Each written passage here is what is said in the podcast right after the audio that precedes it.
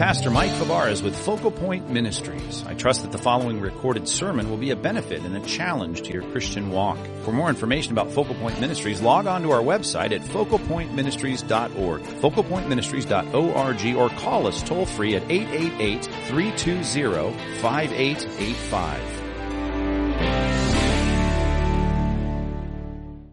We're going to talk about perseverance. The first couple points here we'll move through quickly, but we at least want to make sure we're all aware of the topic as it's branded with different phrases and words. So uh, the full phrase that you might be used to or even bring to mind when you see my shorthand under one word title, perseverance, uh, you might say, oh, that's what they call the perseverance of the saints, which has been popularized uh, in the codification of the five points of Calvinism, for instance, to talk about uh, the saints that persevere. That's the P and the tulip, if you're familiar with all that. And that is certainly an assertion that stands in contradistinction to the view that that's not the case. And what we mean by that, and of course it probably goes without any verbiage on the screen, but we're just saying with that phrase, and the emphasis in that phrase is that Christians continue as Christians to the end. Of course, we think in terms of temporal time to the end of their biological life, but of course extends beyond that. We're expecting them with this phrase to represent a reality into the next life that they will be eternally forgiven, eternally accepted, and eternally God's kids. Christians continue as Christians to the end. Sometimes, uh, because a lot of people like to reword these points when they talk about the distinction between this kind of high view of God and, and, and really sobering view of, of sin. They like to rename these for a number of reasons, but sometimes they're concerned about what it communicates to say perseverance of the saints, as though the onus and all the responsibility lies on the Christian, which I'm not as sensitive to rename it this, but often you'll hear it stated these days as the perseverance of the Savior. In other words, this is the, the, emphasis, at least in the way it's stated, is God is the one who ensures the Christian's continuance in the Christian life. And so, uh, to me, it's a little unnecessary to put it that way, but often you'll find it put that way. The perseverance of the Savior,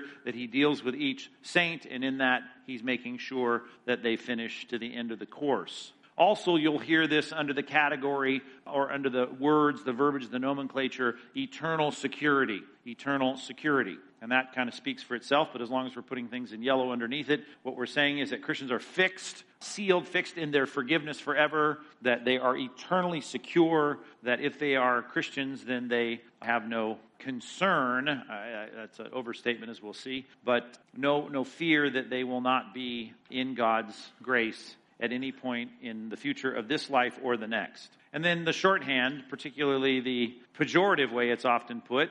One friend of mine often says, Oh, you believe in once saved, always saved. And you hear that phrase tossed about. And of course, all that it's saying all the same thing, but the emphasis there is uh, you believe that once a person is a Christian, he can't become a non Christian. And if you've uh, grown up, as many people in Southern California have, at the influence of Calvary Chapel, uh, most Calvary Chapel pastors do not believe in the perseverance of the saints uh, or eternal security, and they will usually refer to my view as once saved, always saved, and we'll look at the ways they like to extrapolate on that in this next section. Though that looks good, all those titles. You understand? We, all right, we all know what we're talking about here. Mischaracterizations of perseverance, I often find, and I'll just put these uh, down as false claims because sometimes I recognize I throw things out so often, so fast on Thursday nights. Sometimes you have to stop and think, did he mean uh, that as an affirmed statement or one that he denies? And I just want to make it really clear I'm denying this, but what they're saying is, you say, you perseverance of the saints people, that all who profess Christ will be saved. And that is not what I'm saying.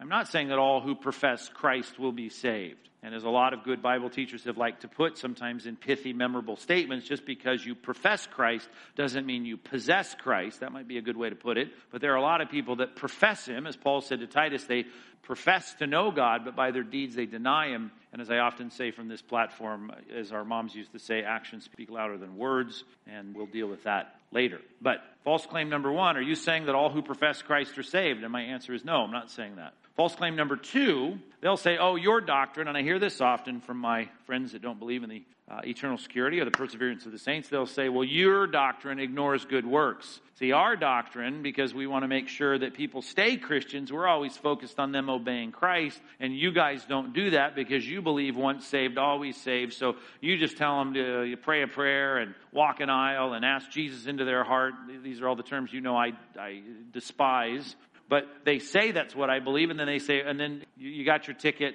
to heaven, and that's it. You don't have to worry about uh, good works. And so they believe this is a doctrine that they believe will open groups up if they if they affirm this doctrine to never emphasizing, at least not adequately in their minds, good works. And that's one of their major concerns. But that's a false claim, as I think you know, if you're now understanding, of course, this is Mike's view, this is our church's view, our pastor's views here, and you say, well, that's not the case at our church at all. That's good observation. And I suppose this one's related, but sometimes I hear it worded this way as people you know, attack us or debate us on this doctrine. They'll say, well, your doctrine is basically a license to sin. Uh, because if you believe that you're saved and once you're saved, you're always saved, then you can do whatever you want because you're not going to lose your salvation. If you're not going to lose your salvation, then people are, are, they get it. They got a free pass and, and they can do what they'd like. It's like having a sticker on your car that gets you out of every traffic ticket. And so you're going to drive however you want if you know you're never going to get pulled over and never get a ticket. So that's what this doctrine does.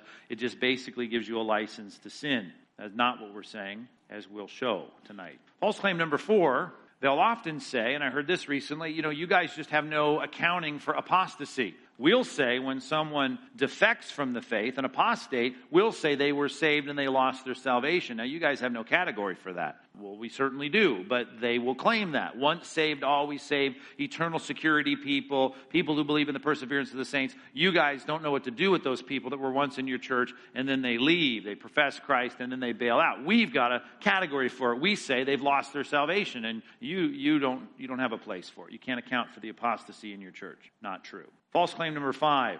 Oh, this doctrine excludes self examination. There's passages in the Bible about searching yourself and try, asking God to try you, test yourself to see if you're the faith. All those passages, you guys don't, you don't worry about those because you believe once saved, always saved. Eternal security, perseverance of the saints. That is a huge gaping hole in your sanctification because you're not constantly looking at your life and persevering in those things. And if you're not recognizing that maybe you've lost your salvation, need to get saved again. This is not just Calvary, by the way. This is the Nazarenes. There's a lot of groups out there that are teaching that you can be saved and then eventually not be saved. You can be a Christian and then you become a non-Christian. But these are the kinds of things that sometimes they'll lob over the wall and say, well, this is the problem and, and, and the issue with your doctrine. Good enough? You've heard, smile at me if you've heard some of these before. You have, right? Okay. I told you we'd go through those quickly. Let's think through the doctrine of perseverance briefly, and then we'll expand it by the ways we look through various aspects of it. Let's put a definition down here, number one, and this is a definition, Mike's definition, but perhaps it will deal with some of the major elements of it. Phrase at a time. Real Christians, you hear me talk about that. I'm using the words I know that are most common to our discussions in the 21st century. You like the word Christian. Of course, the Bible doesn't use it very often, three times in the New Testament, and not always in a positive sense. Twice, you could argue, in a negative sense. But anyway, we talk in terms of saved as Christians. And what we're saying here is we're talking about a certain kind of Christian who would be a bona fide, real, genuine, converted, regenerate, justified person. So, real Christians is what we have in view. And what we're saying in this doctrine, or what I'm asserting, is that they will necessarily continue. There's no ifs, no ands, no buts. They're going to, for necessary sure, they're going to continue in a couple things here. In faith with Christ. They will continue with faith in Christ. They will trust Christ. Five years from now, 15 years from now, 25 years from now, they will trust Him. And, this should throw a red flag for some of you, and producing fruit for Christ. Real Christians will necessarily continue with faith in Christ and producing fruit for Christ. And again, that's such a great word, by the way, fruit, just for the whole reality of regeneration. Something inside of me is different organically. It, it affects how I act, how I function, how I speak. And that organic relationship between a new heart and new behavior, it's going to continue. Now, you're going to say, well, if that's the case, I'm looking around my small group and I'm seeing a guy here who's been a Christian five years and a guy who's been a Christian 25 years, and it doesn't look like they're both bearing fruit at the same rate. And I'm going to say, you're right. You could have a five year old Christian that seems to be out producing in terms of their organic expression of Christianity coming from the inside out five times more than a 25 year old Christian. And I'm just saying you may have a, you know, an 80 fold five year old and a 20 fold uh, 25 year old. I'm not saying everyone bears fruit at the same level. Uh, but I am saying they continue to bear fruit. Well, what about the person that you've talked about recently from the platform who is killed because of the discipline of the Lord? Ananias and Sapphira, assuming that they're saved, which I assume they are. The people there in 1 Corinthians chapter 11, Lord's Supper. Some among you are, are sick, are weak, and some have died. And I'm saying that is fruit of their relationship with Christ. Because Hebrews chapter 12 says that if you're without discipline, you're an illegitimate child. So the point is, and I often say this, I think I said this somewhere recently on some stage, I'm not sure if it's this one or not, but if you can continue in sin without discipline, that's the lack of fruit in your life. But if you sin and you don't repent and you're disciplined, that, according to Hebrews 12, is evidence that you are a Christian. Even that is fruit. It's not the kind of fruit I want to bear in terms of God's parental discipline, but it certainly is evidence that I'm a real Christian. It's the problem I have is the person that gets away with sin without God's intervention. That, that's a problem. So just like we would say, and we're pretty comfortable around here saying, as James would say, that your, your, your fruit or your works, they prove your faith. How can you have an assertion of faith without fruits? You're comfortable with that. This is the same idea, that your perseverance uh, is going to prove your conversion. But let's make this distinction before we go much further. And that is, and we're often accused of this, but I saved it for this page, perseverance does not cause conversion. See, they're saying, well, aren't you saying if persevering in the faith, that's the that's the cause of your, your salvation? That's how you seem to be saying it. Because the person who doesn't persevere, you're saying they're not a Christian, but if they persevere, they are a Christian. So I guess perseverance is the is the work that you do to receive the wages of salvation. And that's not what we're saying, as I'll show. Real Christians necessarily continue with faith in Christ, producing fruit for Christ. We're not saying perseverance causes conversion, but we are saying perseverance is proof of conversion, just like works is proof of faith, and that is the assertion we're making in the Bible. And finally, we'll get to some text on the screen. That took a long time tonight to get there, but I want you to see now very carefully the wording of these that in English share the same verbal tenses that they do in the original languages, which of course you would expect from a good translation, which your translations are. And so those tenses become very important, whether they're a perfect tense, past tense, perfect tense, completed tense. Those are very important as we look at verses like this. Hebrews chapter 3, verse 6. Christ is faithful over God's house. That was long discussion there in Genesis or Hebrews 3, not a long discussion, but an involved discussion about his, his leadership. He's a son over the house of God's people. And we are his house. We're part of that clan. We're part of that family. If indeed we hold fast our confidence and our boasting in our hope. So if you continue with that confidence in Christ, with that boasting that he is your, your king, your Lord, you worship him, and he is your hope, well then, then you are his house. Now, can you see the tense of that verb to be there in the second sentence in verse 6? And we are his house if. There's the conditional phrase. Indeed, we hold fast our confidence. So if you hold fast and continue with your confidence, it proves that you are his house. It doesn't say hold fast his confidence and have this hope and then you will be his house. It would read that way if we were saying letter B, perseverance causes conversion. But we're saying no, it doesn't cause conversion. So it doesn't say we will be his house if we hold fast our confession. That's so important and so many people miss that. You, you all caught, smile at me if you caught that. You caught that. That idea is so critical, and you see it everywhere once you start looking for it later in the chapter, verse 14. It doesn't say we will share in Christ if indeed we hold our original confidence firm into the end. No, no, no. We have come to share in Christ. We have a part in the body of Christ, and we are a part of his family if indeed we hold our original confidence to the end. Now you can see that letter C summarizes that perfectly.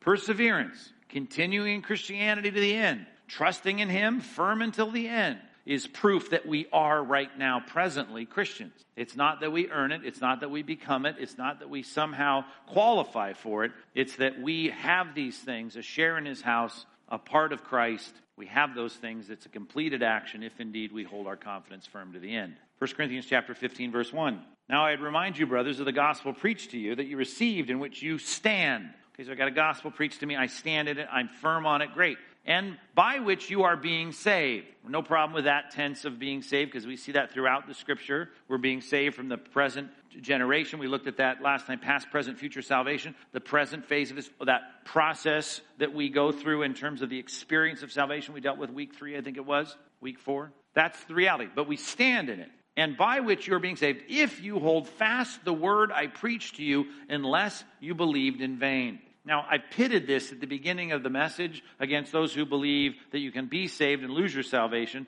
versus those who believe that once you're saved, you're always saved or the eternal security or perseverance of the saints. But there's a third category that clearly stands on letter B there, the inverse of letter B, and that is they believe that you earn your salvation and we're not, I mean, we are dealing with those people, I suppose, and they come knocking on our door, but clearly that's not the case as you read these passages. We do not earn it. We don't get there because we persevere, but we stand in salvation, this salvation that is saving us, if we hold fast. Unless you believed in vain. And you can put quotation marks on that if you want, as we'll examine and, and I'll show you as we move forward tonight. There is a kind of artificial faith. There is a kind of adherence to the, to the body of Christ, the visible church of Christ, that does not mean participation in possessing Christ. All right, one more. Colossians chapter 1 verse 22 and 23. Colossians chapter 1 verses 22 and 23. He is now reconciled in his body because he talks about the hostility we had from God and now we're reconciled in his body of flesh by his death. So his death provided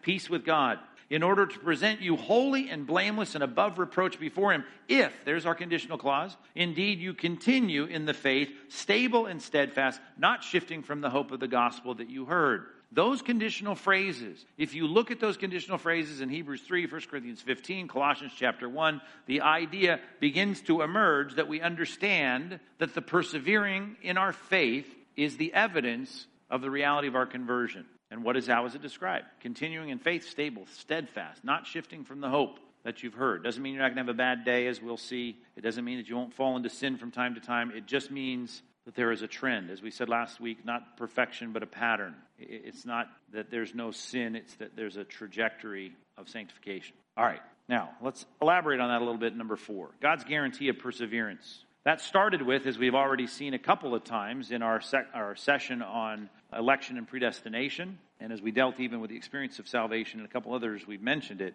God's decisions. A couple weeks ago, God made decisions in eternity past. Those decisions are the guarantee of our perseverance. Let's think through this in a couple of passages. First, he made the decision to save certain people, as we saw. John chapter 1, verses 12 and 13. But to all who did receive him, who believed in his name, he gave the right to become children of God, which seems to put all the onus on us. We're responsible to respond, as in verse 10 and 11. They didn't respond. He came unto his own. His own didn't receive him. But if we would respond to him, we would be now entitled to be children of God, who were born, though, now he makes clear the other side of the tapestry. We start to see that God is the one who initiates this, that my decisions to receive him, to put it in those terms from verses 10 and 11, uh, were contingent on his decision to save me, as he now says, who were born not by the blood, nor the will of the flesh, nor by the will of man, but of God. So God made a decision. It's not two people deciding to have a baby. It's not me even deciding to choose God. Ultimately, that decision to choose God is predicated on and founded on his decision to choose me. And we've dealt with that in a whole hour and a half. But now we're saying, now think about that. God made the decision to save. And when he makes a decision to save, that would seem to guarantee the reality of that person being saved. In other words, we often talk, Wilson, Doug Wilson likes to put it this way and in one of his books. If you want to ask who's saved when they're out there drowning in the water off, off the beach, and you say, well, who's saved? You'd really have to wait till you see who made it up on shore and who drowned.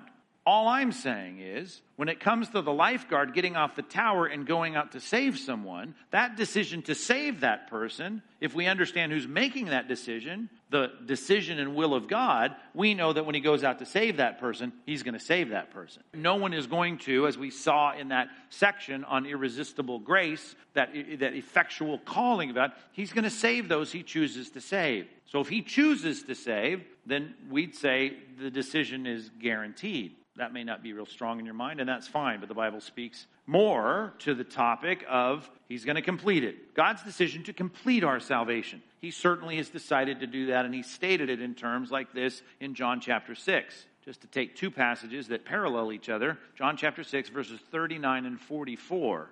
John 6, 39, and this is the will of him who sent me. Now there it is again, and we talked about decretive will. Remember that? And, and, and, and his revealed will, the will that he wants to, to prescribe, and the one that he wants to accomplish. This is the one he wants to accomplish, as he'll show. And this is the will of God, the decretive will of God, the decisive will of God, of him who sent me, Jesus talking of the Father, that I should lose nothing of all that he has given me. And the context talks about the Father grants people to the Son, and the Son is going to receive those, and he's not going to lose any of them. That he's given to me, and I'll raise it up on the last day. So that segment and swath of humanity that are given to him from the Father, because the Father has intended to save them, as the beginning of this book said, he's going to accomplish that. He will raise them up on the last day. Verse 44, he echoes this same sentiment. No one can come to me unless the Father who sent me draws him, because it's his will to save. So he sends out his Spirit to draw these people to himself. And the Bible says that when the Father decides to swim out to save the drowning victim,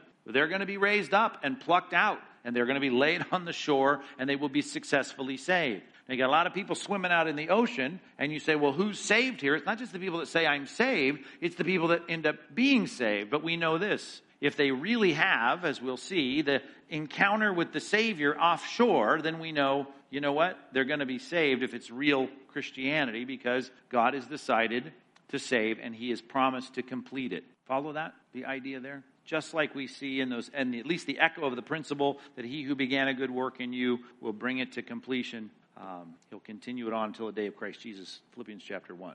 Not only did God make those decisions, and that would be enough, but let's build on this and say, okay, more than making the decision to save someone, we would think he would be effective in saving those he chooses to save, and he promises that he will complete it, or at least he shows that he'll complete it. We can look at his promises that get very specific regarding those that he encounters offshore in the turbulent seas, if you will. I just like to put it this way, looking at that great chain in, in Romans chapter 8, verse 30. That those who are justified will be glorified. That's his promise. Those whom he predestined, he called. Those he called, he justified. And, and those whom he justified, he glorified. Those links in the chain are, there's no wiggle room in that. If God has decided before the foundation of the world to save some, he will call them to put it in words of John 6, he will draw them, he will then justify them, declare them righteous, and those that he's justified, not some of them, but those he justifies, he will glorify. So that's all put, as I've often put, as I often say when I read this text, in the prophetic perfect. It's a completed action, uh, predestined, called, justified, glorified from God's perspective. This is all a done deal. When He starts out to do it, He promises to complete it. And just to see those two linked together, those He's also justified, He's glorified, and that yet in our timeline hadn't hadn't arrived yet promise of God. If you're justified, and we've looked at the reality of that in our series, then you'll be glorified. He confirms the promise with an oath. Now, I'm not doing any fancy footwork here, as you'll see. I hope you'll see. The writer of Hebrews takes the promise that God makes to Abraham and he makes that the paradigm for us in our salvation. So, watch this carefully in, in Hebrews chapter 6. In Hebrews chapter 6, God's Abrahamic covenant in Genesis 12, repeated in Genesis 15 and 17, the promise to him to be the avenue through which the Savior will come and save people from every tongue, tribe, and nation, that intention of, of God through Abraham's descendant is one that he looks at as a case study and says, now look at how he made the promise. And he says, this all should apply to us. So he goes back and he describes it. When God made a promise to Abraham, Hebrews 6:13, since he had no one greater by whom to swear, because people swear by someone greater than themselves. Swear on my mother. I swear on the Bible. I swear to God, the people say. Well, he can't swear to God. He is God. So since he had no one greater to swear by, uh, he swore by himself, saying, Surely I will bless and multiply you. Now, the writer of Hebrews is going to make a big point about this. He makes a promise and then he swears an oath that he's going to do it. Verse 17. He brings us all in for landing to application to that first century group of Christians, which of course were a brotherhood in, we're a part of. So when God desired to show more convincingly to the heirs of the promise, that's us. We're heirs of that promise. He blessed us through Abraham's descendant, Jesus Christ, since he wants to show more convincingly. He would like to convince us of this absolute certainty of his promise. And we're going to be the heirs of that promise. The unchangeable character of his purpose. He's not going to change his mind on this. He guaranteed it with an oath. Now, all I'm saying is that paradigm of God promising to Abraham is supposed to now be something that relates to me and his promise to save because through Abraham's descendant, I am saved. So that by two unchangeable things, and what are the two unchangeable things so far in the passage? He made a promise, he confirmed it with an oath. The promise is enough, but he confirmed it with an oath. So he put a double layer on this that he didn't need to make, so that by two things you can't change once you promise and once you swear on oath, by those two unchangeable things, and he's about to add a third in which it's impossible for God to lie. There's a third thing, if you want, is character. We who have fled for refuge, we now, Christians, first century people, now certainly applies to us, might have strong encouragement, confidence to hold fast to the hope set before us. So I can be confident that God is going to do what he promised to do in saving us. And I can hold fast to that hope and that equation of salvation. And I know that the deal is going to be accomplished because he's promised it and he's promised it on oath, which is unnecessary, but to show to us, the Bible says that he wants us to have strong encouragement. He's made a promise and he has confirmed it on oath. Letter C, back of the page. God's trustworthiness. This should go without saying, but I think it is helpful for us to look at our lives and say, God has made a promise. He said, if you would respond to the gospel, as we'll see in more detail, and I'll outline all that, but if you say, okay, that's the deal, am I saved if I've responded to the gospel? We'll look at some things that surround all that.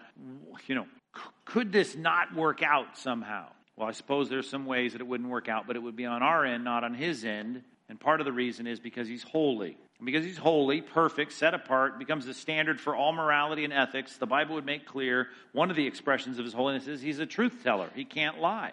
I love the way this is put here. Titus chapter 1, verses 1 and 2. Paul, a servant of God and an apostle of Christ Jesus, for the sake of the faith of God's elect and their knowledge of the truth, which accords with godliness, in the hope of eternal life, which God, who never lies, who can't lie, promised before the ages began. So here's a promise. It's held out to people, and that promise is one that is, as we've seen, is going to save those that he has purpose to save. And the Bible says there's nothing in his character that would allow us to question the veracity of his promise. God is holy, he cannot lie. Number two, God is omniscient He can't forget as though you needed this, but sometimes people will say, God may have made a promise, but the critics would say, who knows? I don't think the people at the church down the street are going to think this, but the critics in 2 Peter chapter 3 thought it, and they thought maybe God's not going to keep his promises because it's an old promise. 2 Peter chapter 3 verse 8 says, Don't overlook this one fact, beloved. With the Lord, one day is, is, is as a thousand years. I can't remember what I did 10 years ago, let alone sometimes 10 days ago. That's because I'm finite. I'm not omniscient.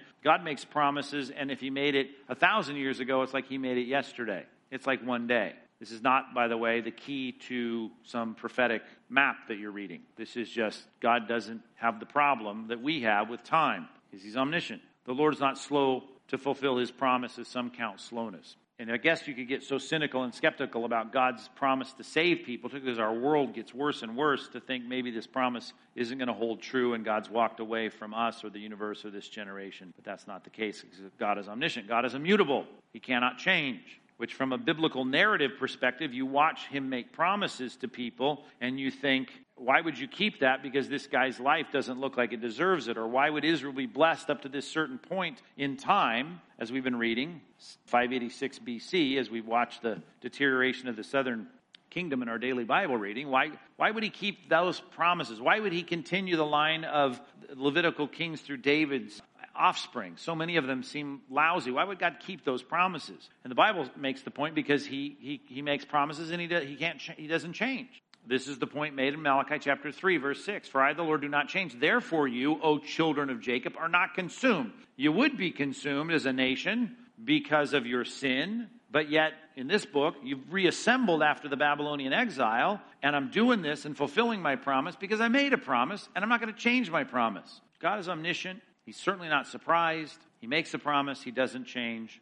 Numbers chapter 23, verses 19 and 20, which is an interesting exchange between Balaam, the rent a prophet, and Balak, the king, who has Israel marching through his, his territory, and he wants Balaam to curse Israel. You know the story. We always think of the donkey. That's not the real point obviously. It is for a flannel graph story, I suppose. But Numbers 23 19, he says, God is not a man. Interesting that this prophet speaks so much truth in this section, including, by the way, a messianic prophecy, which we don't have time to look at. But in Numbers, so many good things come through Balaam's mouth, and a couple good things through his donkey's mouth. God is not a man that he should lie, or a son of man that he should change his mind. Has he spoken and he will not do it? Of course. Has he spoken? He will not fulfill it. Behold, I received a command to bless. He has blessed. I can't revoke it. God has made decisions. If he has justified, he will glorify. If he's justified you in time, think about that. He's declared you righteous. He's blessed you. He can't revoke it. It won't be revoked. That's the point of the concept of the trustworthiness of God based on his character.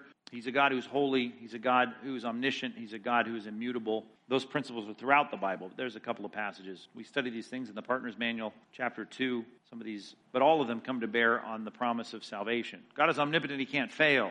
And you'd think, well, that seems like a silly thing to underscore, and yet Jesus does it for us when we think about our salvation when he describes it in John 10. After that discussion of being the great shepherd, he says this John 10, verse 28 through 30. I give them eternal life. They'll never perish. Even that should be enough of the golden chain. I justify, I glorify. I give them eternal life. If you've been given it, he doesn't take it back. They're never going to perish, and no one will snatch them out of my hand. The point is, nothing can separate us from the love of Christ, to quote Romans 8. My Father has given them to me. Now, you might be looking at this man giving this discussion and think, well, he doesn't seem very powerful, so he makes this concession, this condescension. He doesn't need to do it, but he does it. And he's about to reverse it, I suppose, in verse 30 to say you should know better. But my Father who has given them to me is greater than all, and no one is able to snatch them out of my Father's hand. So no one can snatch them out of my hand. No one can snatch them out of my Father's hand. I am my Father. I and the Father are one. In terms of power, that's the statement there. The omnipotence of the Son and his ability to grasp his people that he holds as the Good Shepherd. It's just like the Father, who's also called the Good Shepherd in Psalm 23. Uh, no one's going to let go in the triunity of God, of the people of God. He's omnipotent. His promise to save us can't fail. There's no wave out there as He goes out to save us. If we're now taken by Christ in this salvation process, we will reach the shore and we will be saved. God is omnipotent. All right. Letter D. This is the one I can never find the people when I discuss this with people who don't believe in the perseverance of the saints. I've never heard a good answer for it all. God's guarantee. Specifically, all I want to do is bullet point this His indwelling spirit. There is so much in the Bible about this. And it's funny that so many charismatics or quasi charismatics, certainly Pentecostals, who believe that you can lose your salvation, are so focused on pneumatology and the reception of the Spirit. They'll claim all kinds of existential experience with the Holy Spirit, and then they'll claim, well, you can have it and then you can, you can lose it. Not just your connection with the Spirit, but your connection with God altogether. And I'm thinking, well, you should read the Bible, perhaps, and find out that that just doesn't make any biblical sense at all. 2 Corinthians chapter 1 verses 20 through 22. 2 Corinthians 1 20 through 22. This by the way, you might remember the end of chapter 16 in 1 Corinthians, Paul makes a promise to visit the Corinthians. Those plans get messed up. So he has to make this discussion in chapter 1 by saying, I plan to come. It didn't work out. Am I making decisions like everyone else? No, I'm not. God had a plan. He redirected it. All of that he's trying to explain. Well, then he crescendos into this doctrinal statement about God's promises, which are a lot different than our promises. All the promises of God find their yes in him, and the contextual antecedent to that is Christ, in Christ. That is why it is through Christ that we can utter our amen to God for his glory. Remember what amen means. Do you remember what amen means? It's one of those words we've transliterated like apostle, apostolos, baptism, baptizo. Amen is you're just uttering a Greek word. Actually, comes all the way back to Hebrew. But I like to say, I don't even know if I've codified this in the partner's manual, but I think a good idiom in our language is right on. That's really what it means. Amen means right on. That's right. And in some churches, when you preach, I'll hear that. They'll say, That's right. That's right, preacher. I'll hear that. That's great. So that's what amen means. So here's Paul saying, Listen, God makes a promise. And when he makes those promises, because of Christ's completed work, his death, burial, resurrection, we can know for certain, looking to him, that all of his promises find their, their fulfillment in him, their, their yes in him, their completion. That's why we can utter, right on, it's going to happen. It's the real deal. It's, it's yes we can, we can utter that amen, that antiphonal yes to God for his glory. And it is God who establishes us with you in Christ. And he has anointed us, which is a rich metaphor in the Old Testament of setting apart the king or the prophet or the priest. All three of those were anointed in the Old Testament for God, separating them, sanctifying them, setting them apart, and who has also put his seal on us. Now, remember what the seal was? You would have that wax and you would seal it. That's the picture. We studied that in our pneumatology semester. That picture of the Spirit is that seal. That's the thing that closes it, seals it up, envelops it like an envelope, and that is the done deal. He's wrapped it up with a bow. How has he done that? He's put his seal on us, giving us his spirit in our hearts as a guarantee. So I'm in Christ. Christ has made a promise to me. He's given me his spirit, and the spirit in this text is said to be the absolute final completion of my guarantee. It's the down payment. It's the it's the surety. It's the thing I know he's, he's gonna, he's gonna save me. He's given me this, and if he's given me this, he's gonna give me the rest of it. I've been justified. I'm gonna be glorified. I don't see any way around that especially for those, like I say, that are the, you know, the semi-charismatics that say, well, we can lose our salvation, but um, I got the Spirit in me, but I may not have it uh, next year. God, I mean, I'd be a Christian next year if I'm not careful. You can't deal with these passages and come to that conclusion. Here's another one Ephesians chapter 1, verses 13 and 14. Ephesians chapter 1, verses 13 and 14. In Him, in Christ, you also, when you heard the word of truth, the gospel of your salvation, and you believed in Him, you were, here it is again, as a verb, you were sealed his seal, that was the noun back there in 2 Corinthians 1, but now he sealed you, he stamped you with the promised Holy Spirit, who is the guarantee, the surety, the down payment of our inheritance until we acquire possession of it to the praise of his glory. We will have the inheritance that was promised us. Why? If we have the Spirit. One more 2 Corinthians 5, 4 and 5. 2 Corinthians 5, 4 and 5. Speaking of the fact that we'd rather be absent from the body, this tent in which we live and we'd rather be in his presence. But when we are there, and we put away this earthly tent, what's mortal is going to be swallowed up by life. Now, he who has prepared us for this very thing is God, who has given us the Spirit as a guarantee. So I now, living in this body, in the context, away from Christ, in the tent of this body, long distance relationship, proxy, if you will, through the Spirit, I now long to be with Christ, which he says, he's, he's prepared this new home for me. I'm going to be there. And I'm going to have this new reality, and the guarantee of it is this is the Spirit. So if you have the Spirit of God at any point in your Christian life, that the Bible says it's a, it's a done deal. It's God's guarantee. So God has purposed something in a decision that He made. He has carried it out in real time, and that you have a, a testimony of some kind, and, and then you know He's promised to complete it. His character is one that you, he doesn't take these things back. He doesn't forget it. He's not overpowered. He's not in some way changing his mind. And then in real time, I have some encounter with the Spirit here where he, he comes to dwell in me. And the Bible says, that's it. That's it. There's the guarantee. You should have no doubt that he will bring to completion the thing that he started. I can't find a way out of that. That's why I believe in the perseverance of the saints. Some of the reasons people question it are because of these obscuring factors. Number five, the obscuring factors regarding perseverance. Why is this hard for some people to see? Here's why. Letter A unconverted churchgoers. And there are a lot of them. I know that personally. uh, usually in the rearview mirror. Sometimes through the windshield, but usually through the rearview mirror. There are a lot of people going to church that are not saved. As some would frame it in some circles, there's the visible church and the invisible church. The visible church, that's everyone who sits here, takes communion together like we will this weekend. Uh, they all assemble and cheer people to get baptized. We have the word ministered to us week in and week out. That's the visible church. Those are the churchgoers. But then there's the real church. As, as we often say, I shouldn't say it as often as we do perhaps, but looking at the headlines and we think about the future of the church in America, if and when persecution breaks out in our lifetime, real persecution, it will begin to sift and separate the churchgoers from the real Christians, will it not? It'll separate the men from the boys, as we say. It will distinguish for us with clarity the invisible church and the visible church, because the invisible church will start to get more visible because we'll recognize that real Christians aren't going to continue to associate with the church if it costs them something, but real Christians cannot do otherwise. So we know we've got, especially in peacetime, a big, as I also say, with things I say behind your back, a big layer of fat in the church because in peacetime, you're always going to have that. People that associate and glom to the church for one reason or another, but they're not converted. There's lots of places we could go in the Bible for this, and I know this is small print, but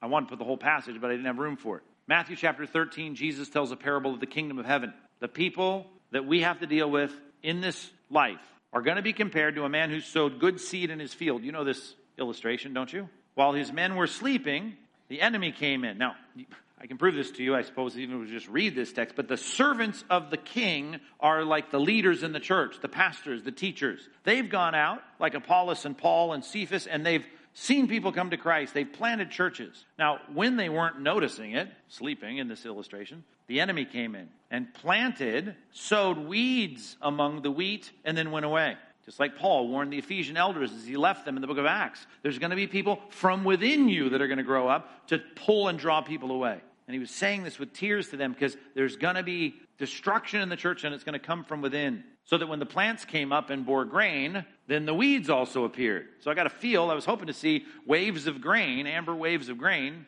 to quote our, one of our songs. And unfortunately, it's all dotted with weeds. They asked, the servants asked, Master, did you not sow good seed in your field? How then does it have weeds? And he said to them, An enemy has done this. The servant said to him, the master, Do you want us then to go and gather them? Which we often, yeah, I'd like that. Let's sort them out, man. He said, No. Less than gathering the weeds, you could uproot the weed along with them. You might be throwing that guy out of your home fellowship group that's bearing 20 fold fruit after 25 years and yanking that guy out because you're comparing him to the, you know, the, the 80 fold fruit bearer that's a five year old Christian. We don't want to do that. So, no, that's not how we're going to operate. Verse 30, let both grow up together until the harvest. See, we're not, we're not checking people at the door in terms of do you have the valid kinds of fruit that we're looking for? Now, if you're in egregious unrepentant sin, of course we're going to discipline you and tell you you can't be here anymore. Excommunication, if you'd like to use that heavy word. But when it comes to people sitting around and going, I doubt that guy's even saved, that doesn't mean I'm going to sit there and, and, and get our pastors together to rip you out of the church. The Bible says, no, let them grow up together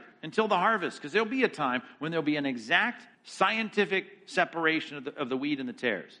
Let them grow up together until the harvest. And at the harvest time, I will tell the reapers which he describes in a parallel passage as the angelic beings, to gather the weeds first, because they're good at it, not the servants. We're not as good at it as the, as the heavenly perspective.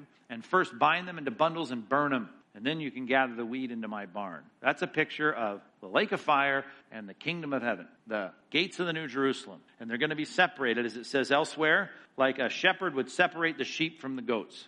In the meantime, we got a pen of sheep here with some goats among us. What's the percentage? Don't know. Don't make me try to guess.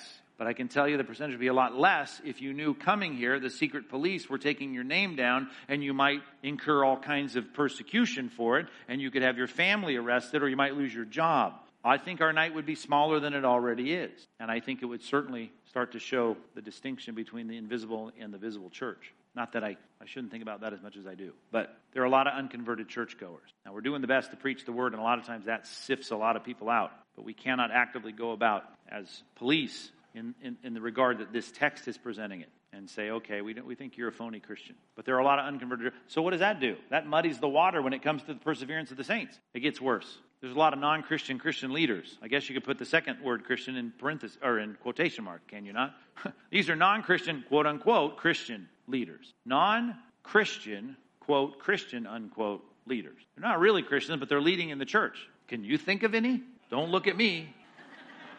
But you can think of some, can you not? Hopefully not on our staff. But you know some folks that stand up with Bibles in hand who most people in our world think are Christians. All you do is look at my Twitter feed. Look at my Twitter feed, and of course, all the people that end up following my Twitter feed, they're a lot of Christians and a lot of Paul, you know, politically minded people too. But anyway, they befriend me on Twitter, they follow me on Twitter, and I, I look at their stuff and I watch the people they quote and I watch the ministries they promote, and I'm like, oh, oh, oh, sometimes groaning audibly when I see what I see because I know that these people have denied the master they claim to represent. I mean, they're, they're out in left field. Peter said, This is the way it's going to be. But the false prophets also arose among the people. Past tense, Old Testament. There were a lot of false prophets. You just got done reading Jeremiah with me in the DBR, did you not? So much about the false prophets. They claim to speak for God. They're not, they're not God's prophets. They don't speak for God. They're making things up in their mind. They're having their dreams and they're not speaking the word of God faithfully. It's going to be in the same, in this, this dispensation, the new covenant era, just as there will be false teachers among you and they will scream and, and, and blow horns and, and shine lights when they enter your churches. No, they'll secretly bring in destructive heresies, things that are not orthodox, things that are not biblical. Even denying the master who, you can put this one in quotes too, bought them. Now they're claiming to be bought, blood bought Christians, right? Redeemed, child of the Lamb. They, they claim all of that in their radio programs and TV shows and, and best selling Christian books. But they deny him, do they not? By the things that they teach, in those heresies that they introduce to the church, bringing upon themselves swift destruction. Many will follow their sensuality. There's a sign of the way they deny their master. Because of them, the way of the truth will be blasphemed, and it happens all the time. And in their greed, they will exploit you with false words Their condemnation from long ago is not idle, and their destruction is not asleep. It just hadn't dawned on them yet. But it's coming, and it will come quickly. Just like our redemption will come quickly as the judge stands at the door, and at any point he could walk through the threshold, their destruction is going to come upon them. That's not a picture of a Christian person, is it? Someone who's going to incur the destruction of God. And yet they are leading in churches, teaching from Bibles, writing best selling Christian books. They might be in some very important, heavy denominational leadership in, in this country. I think of one who, who climbed to the highest heights of Christian leadership. His name was Judas. You've heard of him? Think about that. We have non Christian Christian leaders. That makes this whole thing about discerning Christians who persevere to the end, it makes it real hard. Because how many of the famous Christians right now that are leading, especially on Christian television, it seems, how many of them will even claim to be Christians 25 years from now? Right? When their scams, a lot of the scams are uncovered, they're done. They're done. I've known several of them. I've talked to some of them personally. I could tell you stories, but not on tape, about my encounters with some of these people. I've already told you one you talked me into telling you about my trip to the Anaheim Convention Center. I don't know how you got that out of me. Well, then this is the next natural step and shoe to fall. Oh, you got non Christian Christian leaders. They must be producing people who have an assurance of relationship with God that they don't really have. Yes, you're right, because they're teaching a false gospel. What they're presenting to people is not the gospel of Jesus Christ. It has that label on it, but it's not the gospel. So we got a problem. We are producing, as Jesus said of the Pharisees in the first century, followers who are doubly the sons of hell as their leaders are. How's that? because a lot of the shysters know what they're doing, even though they're doing it as deceivers. But then their followers are often deceived. I mean, how blind do you? It's one thing to be a shyster, and I've met some of them who know that they're con men. But what about the people that follow them sincerely? They're doubly sons of hell because they're blindfolded completely. This is a terrible thing. And the Bible has warned us. You got to be careful for the good news, quote unquote, that's going out there that's not really the good news. And of course, the whole book of Galatians is dealing with that problem. Galatians chapter 1, verse 8. Galatians 1 8, but even if we or an angel from heaven should preach to you a gospel contrary to the one we preach to you, let him be accursed. Now, of course, that's hyperbole because Michael isn't going to come and preach a false gospel. But the point is, it doesn't matter who he is. What's that trying to set people up for? It could be someone really important. And even in the, in, in the discussion right out of the gate, he starts to talk about Peter who's now starting to say things he shouldn't say. And this guy's a pillar of, of the disciples. I mean, he's an apostle. He was the, the senior pastor of church at, at, at, Jerusalem, and he's going, even he was moving, and he got Barnabas swept up into it. We read that, I think, last time we were together. What's the point here? You got to be careful. Sometimes there's real Christians like Peter saying things they shouldn't say, leading people astray, and oftentimes you'll have the people, as it says in Second Timothy, who are deceivers, and then there are those that are deceived because of their ministries and their bad news. So a false gospel, it's out there. Surely people like this have been followers and recipients of a false gospel. We quote it all the time, Matthew chapter 7, verses 22 and 23. On that day, many will say to me, Lord, Lord, did we not prophesy in your name? Sounds like a pretty religious guy. Cast out demons in your name? Sounds like a real religious do gooder. Do many mighty works in your name? Sounds like a very dramatically expressive Christian. Yeah. And then I'll declare to them, I never knew you. Depart from me, you workers of lawlessness. So they seem to be the kinds of people that are following the false teachers and they're fully deceived. They're there willing to argue. Now, I don't think a lot of the shysters that we dealt with in letter B are going to be standing there saying, Well, I don't understand why I'm not getting in the kingdom. But their followers certainly are. Do you follow what I'm saying there? The shysters know if they meet, they die. They're expecting nothing, most of them, I assume. And yet they'll meet the living God and they will grovel. But this picture, Matthew 7, you got a lot of people that imbibe on a false gospel and they think they're in and they're not. That's the problem, part of the obscuring factor. Of course, then there's just cultural Christianity. I'll bet your neighbor, if you ask them, you're going to heaven when you die, what would your neighbor say? Yes. Unless your neighbor is a regenerate Christian, of course, the Bible says very clearly they're not. And so here we have, even in Orange County, a cultural Christianity that gets a lot of people thinking they're right with God and they're okay. They would even call themselves Christians on the Barna surveys or the Pew Research surveys, but they're not. And so that kind of cultural Christianity makes it hard to sort out the real from the unreal, at least in people's mind, or they see a lot of people that claim to be real that do things that don't measure up. That's why there are statements like this throughout the Bible in one form or another. 2 Corinthians chapter 13 verse 5, 2 Corinthians chapter 13 verse 5, examine yourself to see whether you are in the faith. Now why would I need to do that? He's writing to a church. Same reason I would have to stand up here and do that. You think I do it too much, but I don't think anybody's going to say that 100 years from now when I say we ought to test ourselves to see if we're really Christians. Test yourselves. He says it twice. Examine yourself, test yourself. Do you not realize this about yourselves? That Christ Jesus is in you. How's that? Through the person of the Holy Spirit, who is the guarantee and seal and the pledge and the promise and the down payment of our salvation, unless indeed you, you fail to meet the test. So you ought to test yourself. Just because you're in church doesn't mean you're really saved, which all leads to this. What's the deal with all the defectors? Because that's where the person that says, uh, oh, Johnny was a Christian and now he's not a Christian, he says, well, you can't be into this once saved, always saved, eternal security, perseverance of the saints stuff because I know all kinds of people that used to be Christians and aren't Christians. How do we deal with apostasy? Well, number one, we start by recognizing we see a lot of it in the Bible. We see a lot of people who defect, who are called disciples. John chapter 6, verses 60 through 66. I just put the two bookend verses up for you 60 and 66. He's saying some hard things about who he is, and he's using analogies that are way out there that are max maximum kinds of effects in terms of the integration of Christ in these people. You know the context, or if you don't, look it up. But many, when they heard this, said, Man, that's a hard saying. Who can listen to it? Now you've gone too far. It's too much.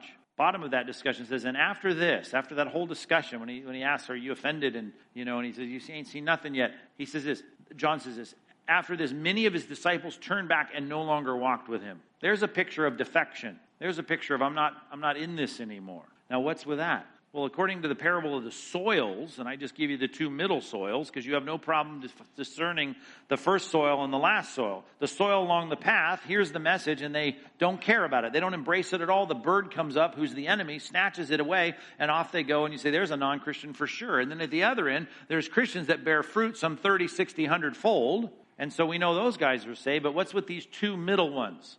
Verse 20 through 22. Matthew 13, 20 through 22.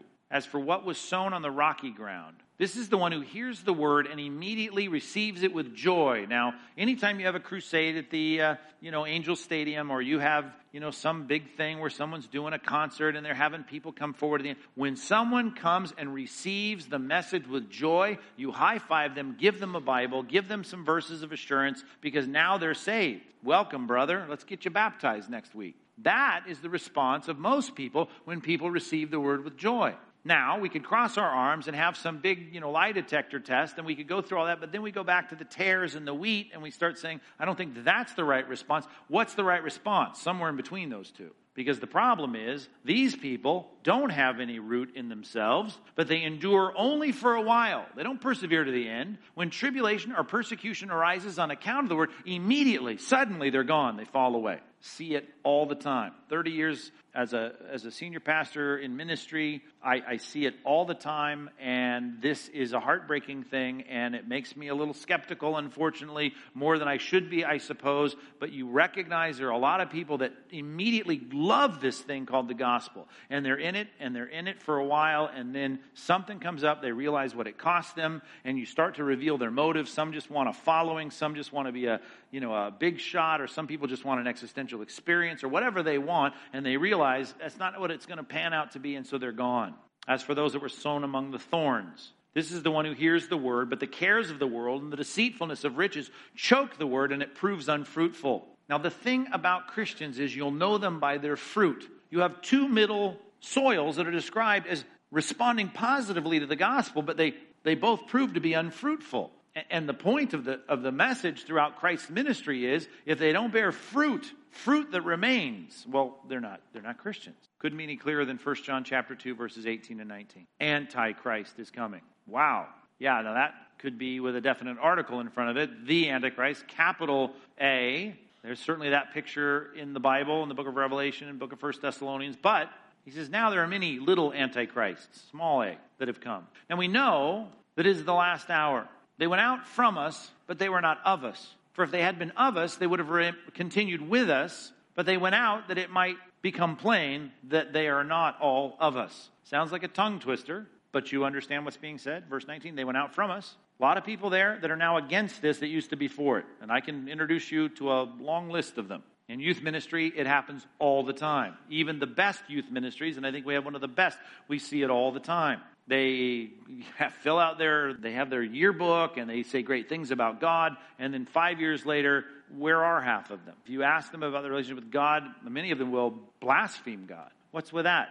Well, they're antichrist. Well, what happened? I guess they lost their salvation. That's what mommy wants to think. Or some people, on the other hand, mom will want to think, well, once saved, always saved. They're just in a really long backslidden state. Neither of those are possibilities if you look at the biblical data. We're at a situation where we look at the scripture that says, look at the defection, the apostasy, which proves that if they had been of us, they would have continued with us because that's what the reality of Hebrews chapter 3, 1 Corinthians, we looked at those passages. You're going to remain with him to the end, but that defection shows they weren't really with us. They went out to make it plain that they're not all of us. Because what's, uh, what's 1 John all about? That very thing. If you claim to be in Christ, you're going to walk with Christ. Apostasy and defectors. Let's talk through this assurance. That's probably one of the most important points. Maybe I should have summed it up a little bit better.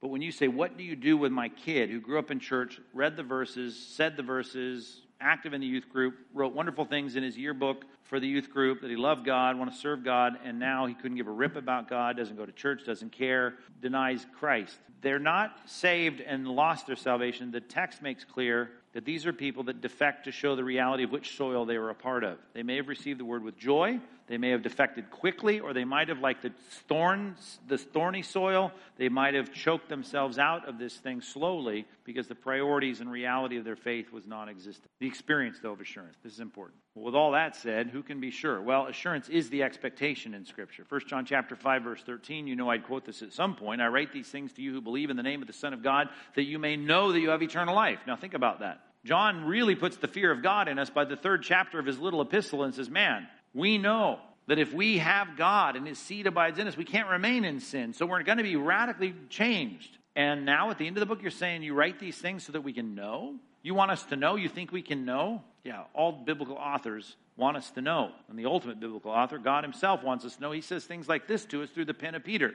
Blessed be the God and Father of our Lord Jesus Christ. 1 Peter chapter 1, verses 3 through 5 according to his great mercy, has caused us to be born again. That's some kind of experience, as we looked at in that, in that one lecture in this series. We have that experience of conversion. We have that connection, and we'll look at further in this section, of the Spirit's change in our lives. So we have something called a testimony, and look, it has made us to be born again to a living hope. This is not a hope, across your fingers hope. This is an abiding, thriving confidence. That's the biblical concept of hope. That I have a confidence that living hope. And I know it because of the resurrection of Christ from the dead. I've got an inheritance. It's not going to perish. It's not going to be defiled. It's not going to fade away. It's kept in heaven for me, who by the power of God being guarded through faith for a salvation ready to be revealed at the last time. There's a kind of statement that gives us a sense that God would expect us to have that kind of confidence about our salvation. That is the expectation. So let's think about that. If I'm supposed to test myself to see if I'm of the faith, what kind of test should I apply to myself?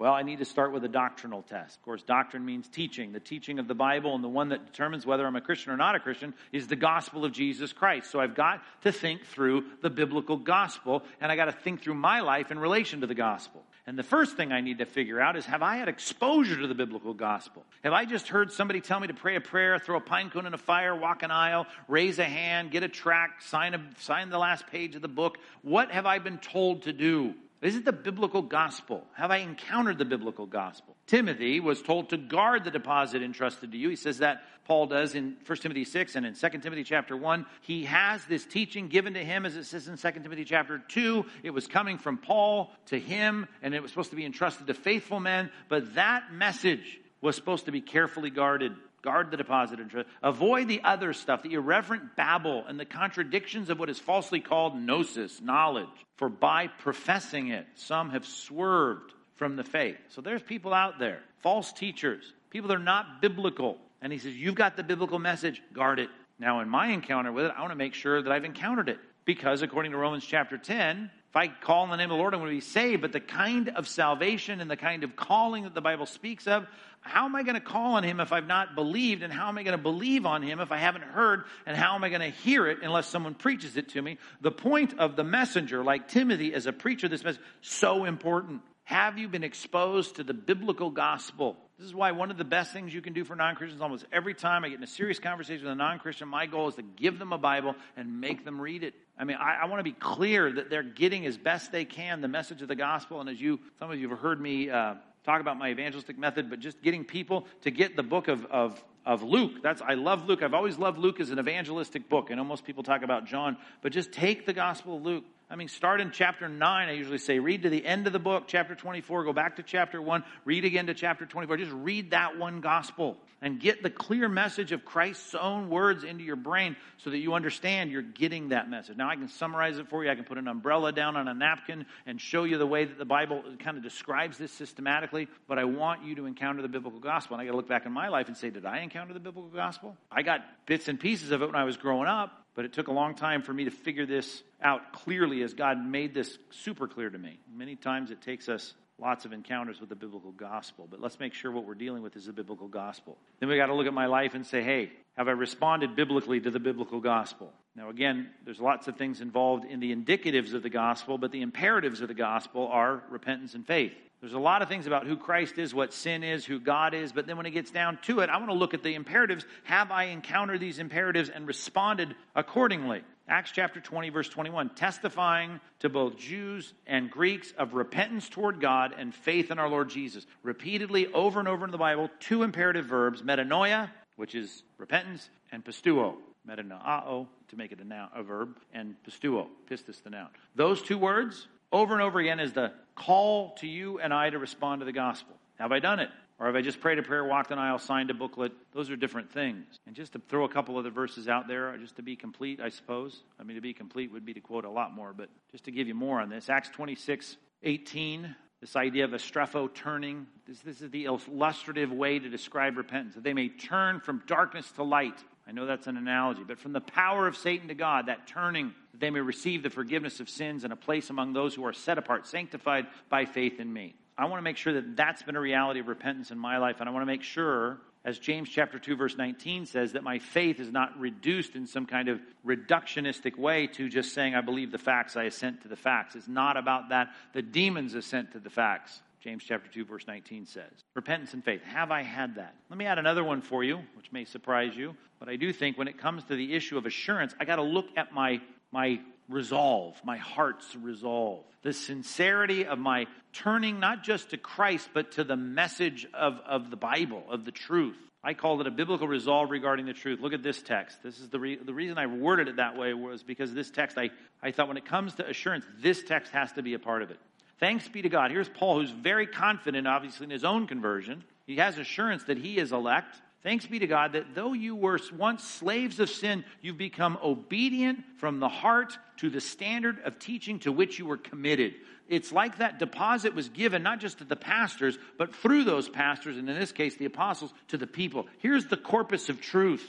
Now, he's saying when you were saved and you stopped being a slave to sin and a slave to God, you responded. Look at the words again. You were obedient to, from the heart, sincerity, to the standard of teaching, to this measure, this canon, this, this measure of teaching, this benchmark of teaching to which you were committed. We gave this to you. That's kind of a subjective, personal way to describe how I repented and how I put my trust in Christ and how I connected myself to the truth. It's more than just having that, receiving the word with joy, but it's the depth of that. And having been set free from sin, we became and have become slaves of righteousness. Paul says, You guys ought to be confident in your faith if this describes you obedient from the heart to the standard of teaching to which you were committed. So, the doctrinal test is how I dealt with the doctrine. First, was I exposed to the biblical doctrine of the gospel? Did I respond biblically to the gospel, particularly the two imperatives of the gospel? And then, what kind of heart connection did I even have with that at the point of my conversion? And then this one, which of course you would expect, the transformation test. I got a doctrinal test, then I got to look at my life, then the transformation test. Number one, let's put it this way. This is a bad word, I know, and how it's used in some ways today in certain industries, but a testimony of being repurposed. I probably could have picked a better word. Repurposed. And I think of this passage, 2 Corinthians chapter 5, that certainly gives us a great summary of the, that idea of being repurposed, re, re I got a new purpose now. 2 Corinthians 5:15 and he died for all that those who live should no longer live here's the purpose clause for themselves but for him who for their sake died and was raised. Many of you have heard a sermon that went out thousands and thousands of times over. Heard more response to that little sermon I did without very much prep at all called But I've Always Been a Christian. Smile at me if you've heard that sermon. You've heard that? But I've always been a Christian. That concept of I've always been a Christian is the reason I titled that and I was called in the last minute to preach that sermon that day, that night was because I hear I heard that all the time. Oh, I've always been a Christian. I still hear it. I heard it two weeks ago. Someone told me that. I've always been a Christian. I said, when did you become a Christian? I've always been a Christian. Some people will say that if they grew up like I did in a church setting. church setting. I don't have the testimony like most Southern California pastors. I can't give you anything like heroin shooting or robbing banks or whatever. I don't have that story. But I'll tell you, I don't care how clean and culturally acceptable your background story is. This repurposing of your life is a radical change. Don't tell me you've always been purposed to live for the living God. You just haven't. There's no possible way. You're born like every other ball of, of flesh, wanting nothing but you to be happy. You, you have to turn that around. You have to see that testimony. I put it in that passive sense. You need to have a testimony of being repurposed. It's something that happens to you by the indwelling of the Spirit. Secondly, you need a testimony of being redirected, which two verses later would be a good way to go. We could go to other passages, but it's right there in the context. 2 Corinthians chapter 5, verse 17. If anyone is in Christ, I've been placed in Christ, there's the sense of the passive nature of this, then I've, I've been redirected. He's a new creation. And then what grows out of that? Well, the old passes away, and behold, the new has come. So I have now a redirected life. I've been repurposed in the core of who I am. What do I live for? As a non Christian, I live for me and whoever else I like that might help me in life. But then I become a Christian and I'm repurposed to live for Him. And then guess what happens? In time, I got a testimony of look at where my life is going in a different direction now. The trajectory and aim of my life is different. No matter how nondescript you think your testimony is, those two things will be a part of it. Doctrinal test, what did I call that last one? Transformation test, letter D, the sanctification test. Sanctification test. What's your reaction to sin? When you were non Christian, you had a different reaction to sin. I don't care if you got saved early. Your reaction to sin, like, like the infant, you go work our nursery. You can watch little tiny kids have a non Christian reaction to their infractions, and they know it. When you become a Christian, something radically changes. Something changes beyond your conscience, no matter how sensitive your conscience is. You have something that will lead to, let's put it this way, regular repentance. Regular repentance. You can't have repentance without owning it. You can't have repentance without seeing what you've done, calling it wrong, admitting it, thinking on yourself when no one else has seen it. Repentance is that kind of, of response to sin that non Christians don't have.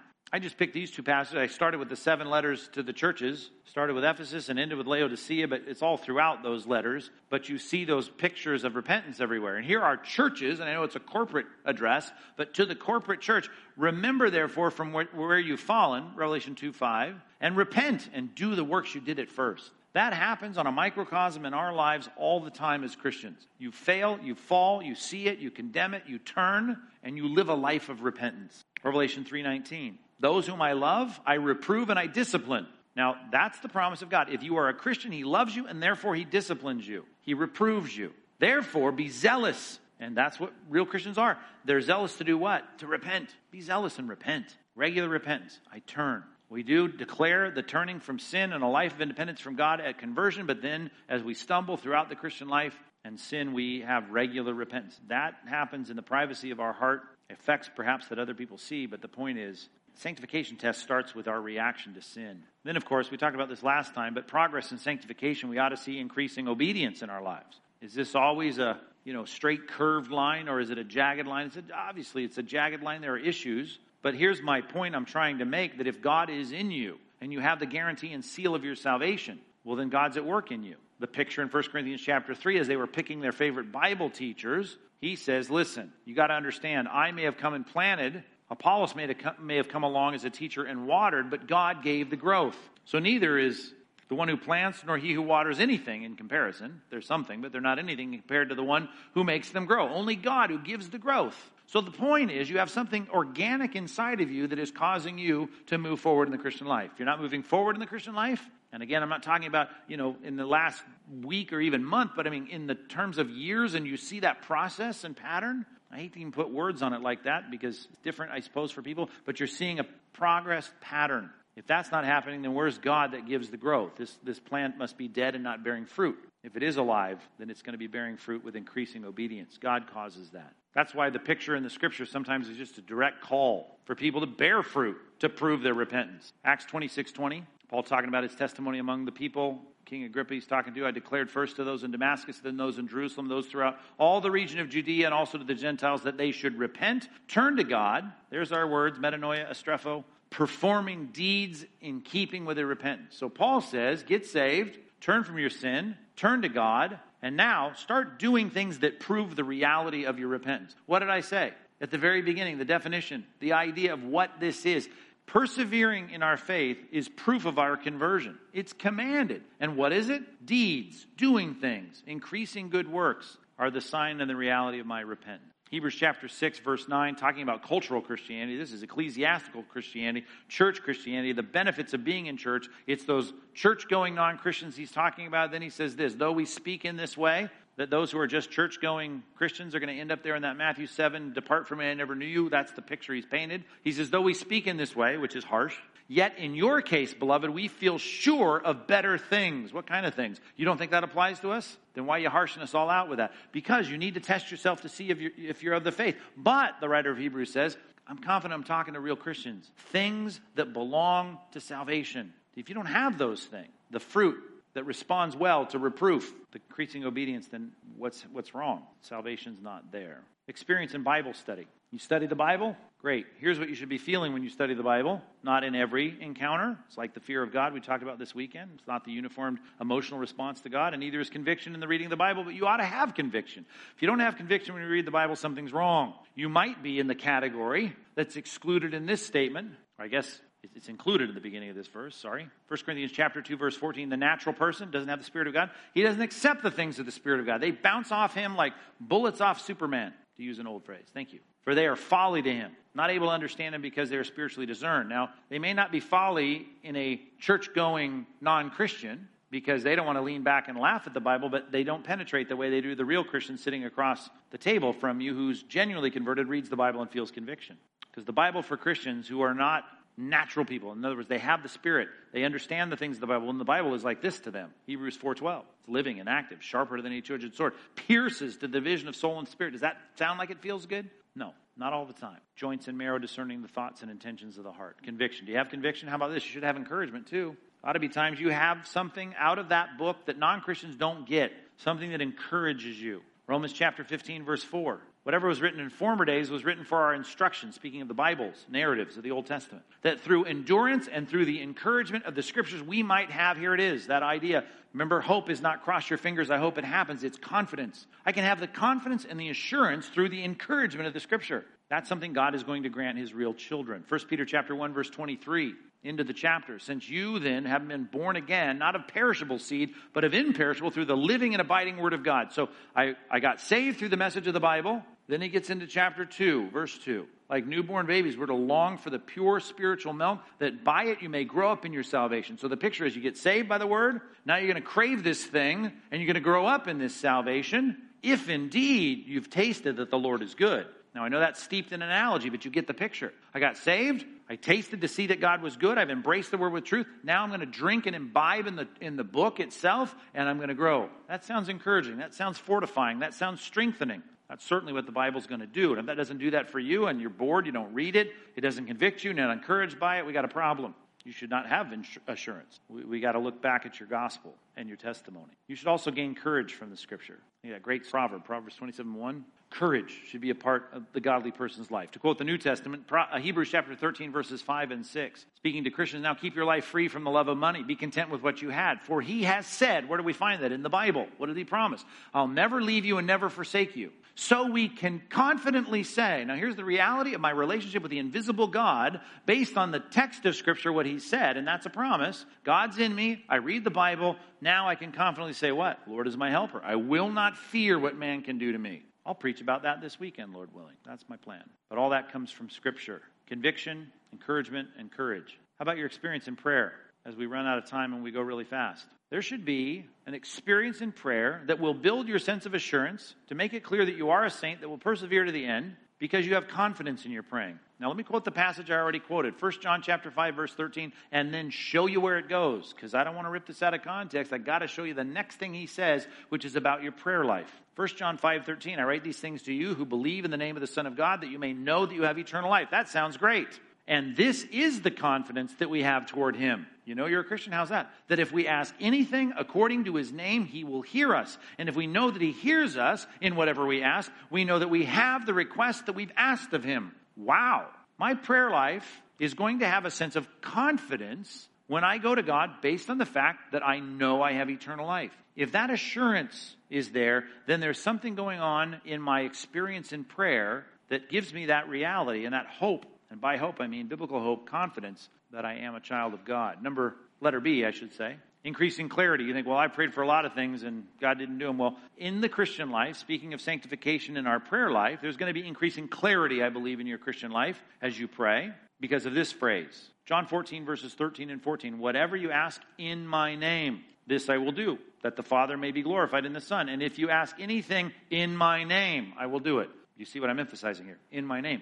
The prayer of the Christian should be within this sphere of his name. Just like the person that's chasing someone and says, stop in the name of the law. You can do that if you're chasing a criminal who's broken the law. You can't go up to a, a hot dog cart on your break as a cop and say, give me a hot dog in the name of the law. It's outside the purview of the law. I can't be praying for things in my Christian life that are outside the purview of the name and the authority and the will of the person I'm asking in the name of. So Christians learn more about this Christ as they grow, and their Christian prayer life starts to become increasingly clear they cre- increasingly know more and more of what they ought to pray for. And they do that through an increasing knowledge of the Christ whose name they pray in. Ephesians chapter 6, verse 18. This is another way to put it. Praying at all times in the Spirit, with all prayers and supplications to that end, keeping alert, perseverance, making supplication for all the saints. I, that Spirit, I know that a lot of people go crazy with that little phrase because it's not defined in context, but if you define it next to and juxtapose it to the idea of the name of God, it has the same has the same grammatical interpretation. The idea is I'm praying in the sphere of what the Spirit would be for.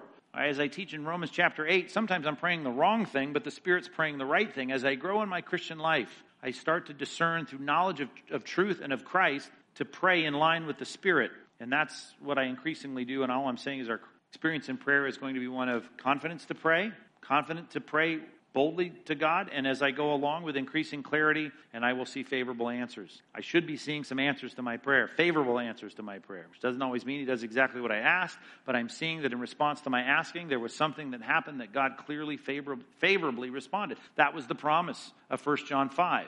Go back to 1 John 3 21 and 22. Beloved, if your heart does not, if our heart does not condemn us, we have confidence before God. There's the picture of assurance. And whatever we ask, we receive from Him because we keep His commandments and do what pleases Him. So in my growth and bearing fruit, there's an increasing confidence of asking with increasing clarity and favorable answers. And my wife, by the way, is on a streak. You need to ask her to pray for you. You should hear her answered prayers in the last week. Amazing. I say, pray for me, honey. She's like batting 800 this week in her prayer life. Seriously. She, I, I can't pray for all of you, probably. Sorry to bring that up. I'll be happy with that. Experience in worship. Let's end with this, with one minute overtime. There'll be grateful relief. There should be grateful relief in your worship. Blessed is the man. Asher, Hebrew word, happy, relieved, excited. That's an optimistic, good word. Blessed is the one whose transgression is forgiven, whose sin is covered. Now, I know I'm a child of God if I, my sin is forgiven. So if that's the reality, there's going to be this experiential blessing, blessedness, this, this relief, this happiness. He says later in the passage, I acknowledge my sin to you. I didn't cover my iniquity. I said, I will confess my transgression, and you forgave the iniquity of my sin. To quote that Pilgrim's Progress scene, to get that burden, it's lifted off our back. There should be some of that in our worship that even results in this. Verse 11 Be glad in the Lord, rejoice, O righteous, and shout for joy, all you an upright heart. Doesn't mean your worship's always going to be super joyful, but there ought to be grateful relief and some tinges, I trust, of real joy in your worship. One more Psalm 51, 7 through 12. Wash me, I'll be whiter than snow. If I'm really a Christian, that will be the reality for me forgiveness. Let me hear joy and gladness. That should be the natural response for forgiveness. Let the bones that you have broken rejoice. Hide your face from my sin and blot out my iniquities. Create in me a clean heart, O God, and renew a right spirit within me. What does that do? Verse 12 Restore to me the joy of my salvation and uphold me with a willing spirit. There ought to be some kind of experiential relief and joy in our worship because we, we sense the forgiveness of our sin.